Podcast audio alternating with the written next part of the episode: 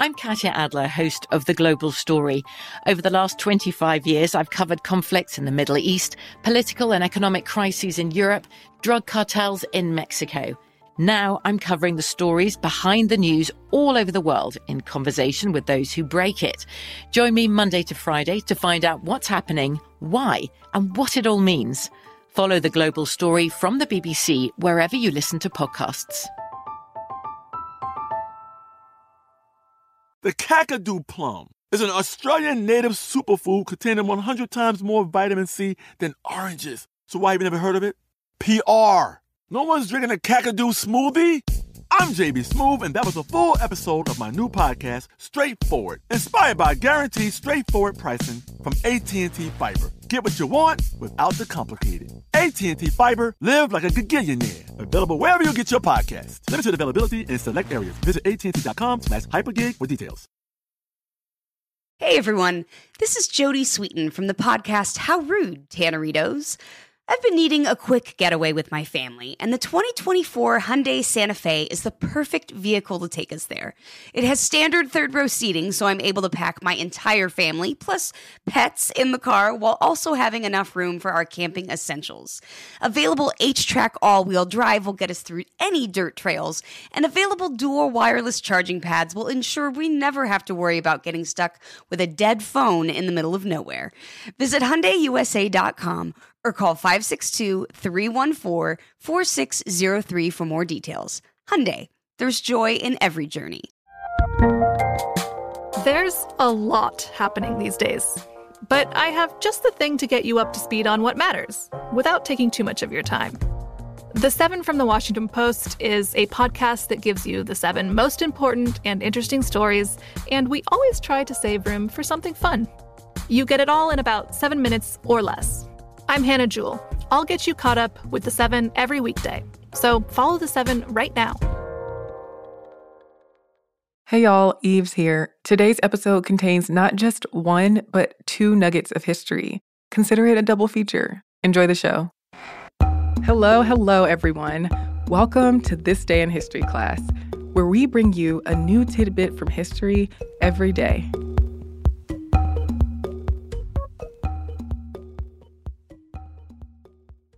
The day was April 29th, 1854. The Ashmun Institute, now called Lincoln University, received its charter from the Commonwealth of Pennsylvania. It became the first degree granting historically black college and university, or HBCU, in the country. The university was founded by John Miller Dickey and his wife, Sarah Emlen Cresson. Dickey was a Presbyterian pastor, and Cresson was a Quaker whose family had a history of service and philanthropy. Dickey was involved in the American Colonization Society, a group established to help free black people immigrate to Africa. He also contributed to the liberation of Rachel and Elizabeth Parker, who were kidnapped in the town of Oxford for sale into slavery. Before the Civil War, it was extremely difficult to get into a white college as a black person.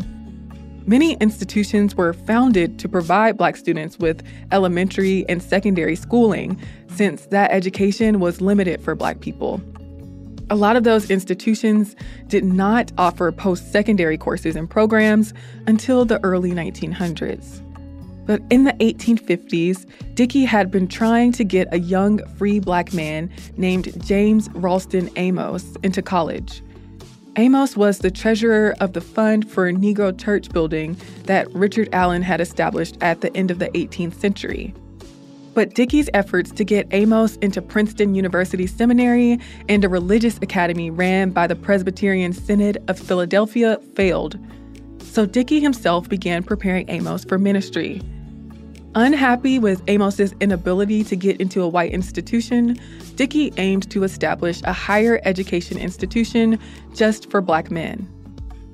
In October of 1853, the Presbytery of Newcastle approved Dickey's request for, quote, an institution to be called Ashmun Institute for the scientific, classical, and theological education of colored youth of the male sex.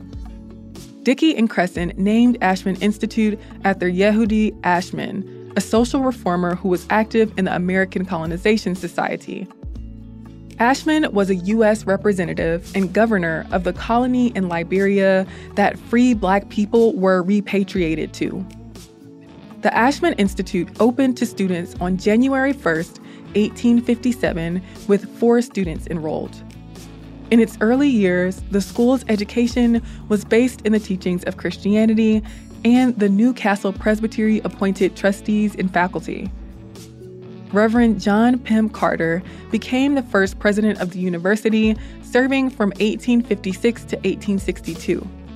Since Dickey was providing a lot of the funding from his own pockets, the school did not have much money in the beginning. In 1859, the first three graduates went to Liberia. During the Civil War, enrollment dropped as students enlisted. Ashmun Institute was renamed Lincoln University in 1866, not long after President Abraham Lincoln was assassinated. Its amended 1866 charter increased the size of the Board of Trustees from 9 to 21, and the maximum property holding rights were increased. After the Civil War, support for black higher education institutions increased. The Second Morrill Act, passed in 1890, targeted former Confederate states and resulted in the establishment of public land grant institutions designated for Black people and the founding of many Black land grant colleges.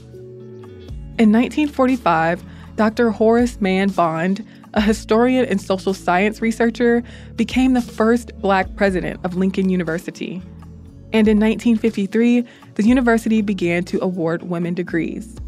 Poet Langston Hughes, U.S. Supreme Court Justice Thurgood Marshall, poet and musician Gil Scott Heron, and former Ghanaian President Kwame Nkrumah are some of Lincoln's notable alumni.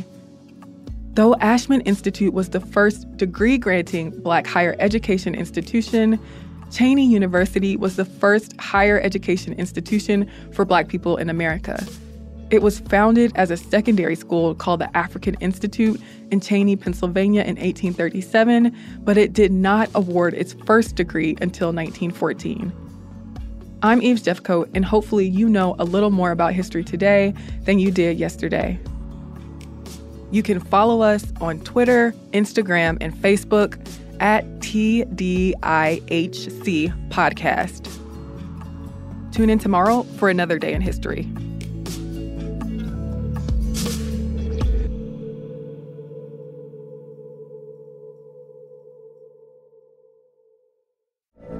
From BBC Radio 4, Britain's biggest paranormal podcast is going on a road trip. I thought in that moment, oh my God, we've summoned something from this board. This is Uncanny USA. He says, Somebody's in the house, and I screamed. Listen to Uncanny USA wherever you get your BBC podcasts, if you dare.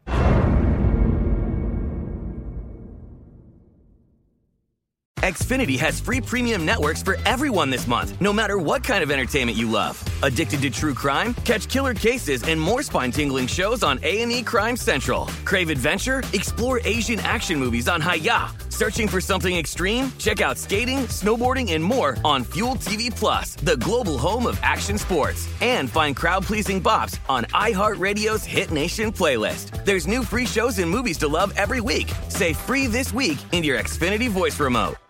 This episode is brought to you by Navy Federal Credit Union. At Navy Federal, it's been the mission to help the military community for over 90 years. And not just help them, but do everything to make sure they not only grow, but flourish. That's why Navy Federal Credit Union has all kinds of great savings and investment options like share certificates with sky high rates. So don't hesitate. Start growing your finances today with a variety of savings and investment options. Navy Federal Credit Union. Our members are the mission. Savings products insured by NCUA. Investment products are not insured, not obligations of Navy Federal and may lose value. There's a lot happening these days, but I have just the thing to get you up to speed on what matters without taking too much of your time. The Seven from the Washington Post is a podcast that gives you the seven most important and interesting stories, and we always try to save room for something fun. You get it all in about seven minutes or less. I'm Hannah Jewell. I'll get you caught up with the seven every weekday. So follow the seven right now. Hi, everyone. I'm Eves, and welcome to This Day in History class, a podcast that flips through the book of history and tears out a page.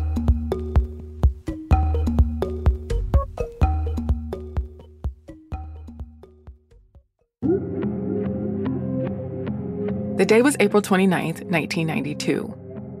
Riots erupted in Los Angeles in response to the acquittal of police officers charged with excessive force in the beating of Rodney King. By this point, instances of police brutality had been causing civil unrest in Los Angeles for decades. On March 3, 1991, Rodney King was speeding on a Los Angeles highway when California Highway Patrol officers noticed him. King did not immediately pull over, leading the officers on a high speed chase. He later admitted that he had been drinking and did not want to be charged with driving under the influence, since he was on probation from a robbery conviction. King eventually pulled over, and officers from the Los Angeles Police Department arrived on the scene. Lawrence Powell, Theodore Briseno, Stacy Koon, and Timothy Wind proceeded to restrain, taser, and then beat King. George Holliday, who lived in a nearby apartment, videotaped the beating and captured the officers hitting King with batons and kicking him while he was on the ground. Holliday released the video to the press, which incited outrage in people around the U.S. over police brutality. King was released without charges. Koon, Powell, Wind, and Briseno were charged with felony assault and excessive use of force. Powell and Koon were also charged with filing false reports. The sergeant and officers pled not guilty.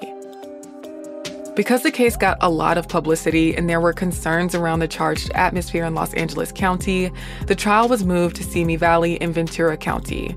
Out of the 12 jurors, nine were white. On April 29, 1992, after seven days of deliberations, the jury found the officers not guilty on all counts, except for an assault charge against Powell that ended in a hung jury. Protesters gathered outside the courthouse. Los Angeles Mayor Tom Bradley called the verdict senseless. As more people across Los Angeles found out about the verdict, riots began. According to news reports at the time, the riots began at the intersection of Florence and Normandie Avenues in South Los Angeles.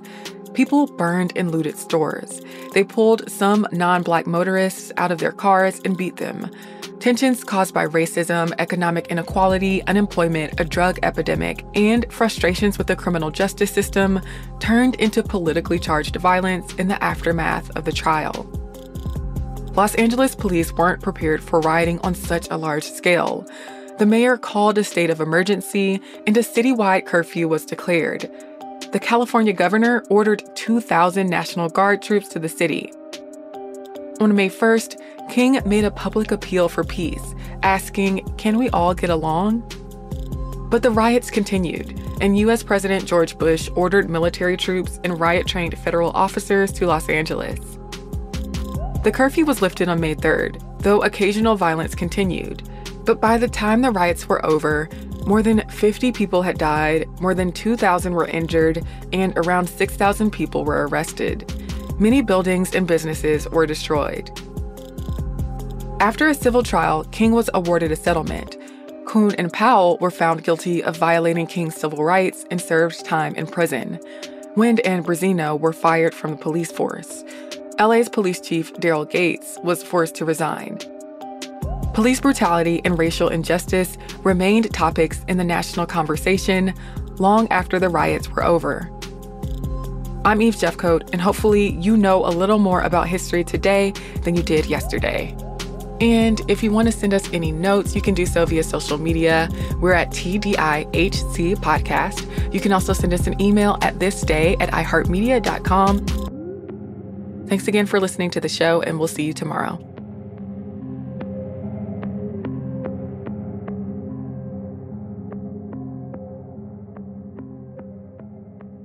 For more podcasts from iHeartRadio, visit the iHeartRadio app, Apple Podcasts, or wherever you listen to your favorite shows. I'm Katya Adler, host of The Global Story. Over the last 25 years, I've covered conflicts in the Middle East, political and economic crises in Europe, drug cartels in Mexico. Now I'm covering the stories behind the news all over the world in conversation with those who break it. Join me Monday to Friday to find out what's happening, why, and what it all means. Follow the global story from the BBC wherever you listen to podcasts.